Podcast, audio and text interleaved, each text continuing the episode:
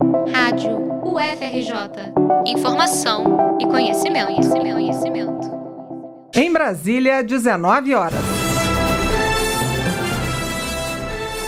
A clássica abertura da Voz do Brasil, veiculada há 86 anos, ganhou um toque feminino pela primeira vez. No último dia 16 de novembro, a locutora Gabriela Mendes fez história ao abrir o radiojornal da Empresa Brasil de Comunicação, a EBC. Criado em 1935 e obrigatório desde 1938, o programa é o mais antigo do país e do Hemisfério Sul, no ar de forma ininterrupta. Cobre desde as grandes capitais até as populações ribeirinhas, oferecendo um jornalismo de serviço e divulgando direitos dos cidadãos e ações do poder público. Gerente de jornalismo da Rádio Nacional, Gabriela atua como locutora do programa desde 2017. A ideia de pôr voz na abertura surgiu de uma conversa entre o editor executivo Eduardo Biagini e a diretora de jornalismo da EBC, Cirlei Batista. Biagini questionou por que vozes masculinas sempre desempenharam essa função e obteve sinal verde de Cirlei para quebrar esse padrão e estabelecer um rodízio. Então, em Brasília, 19 horas, sempre foi dito por uma voz masculina.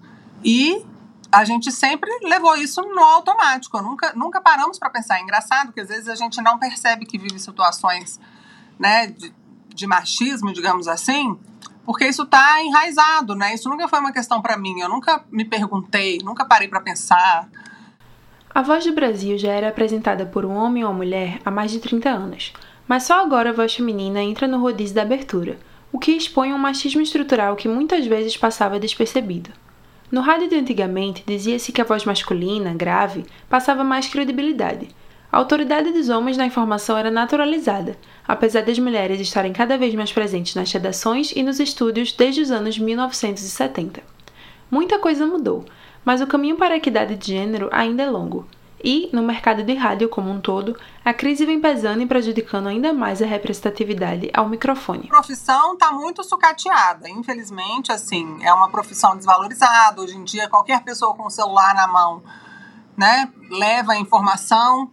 Então, é uma profissão que está um pouco desvalorizada. Os salários no mercado são muito baixos. Então, assim, infelizmente, a gente está passando por um período bem difícil na comunicação.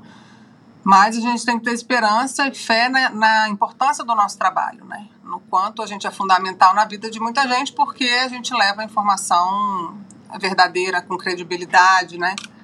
Mas a gente tá, tá difícil aí, viu?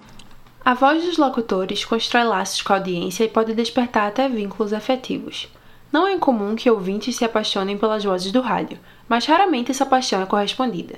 Não foi o caso do engenheiro agrônomo Tiago Borges. Ouvinte da Voz do Brasil, o servidor da Caixa Econômica Federal ficou fascinado pelo timbre marcante de Gabriela e ficou imaginando como ela seria. Tempos depois, foi apresentada a locutora por um amigo em comum. Foi amor à primeira vista, ou melhor dizendo, à primeira escuta. Os dois se casaram e já têm um filho. Uma linda história de amor que começou pelas ondas do rádio e que mostra o poder do som, não apenas para informar, mas também para gerar afeto e empatia.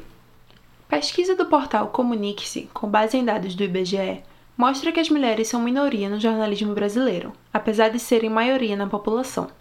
Em 2017, eram 15.654 jornalistas empregadas em veículos de comunicação, o equivalente a 37% dos postos de trabalho existentes.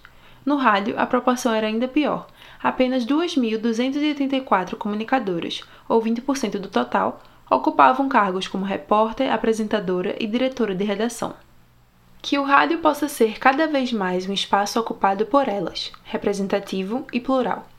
Reportagem Isadora Maria e Lara Machado para a Rádio FRJ.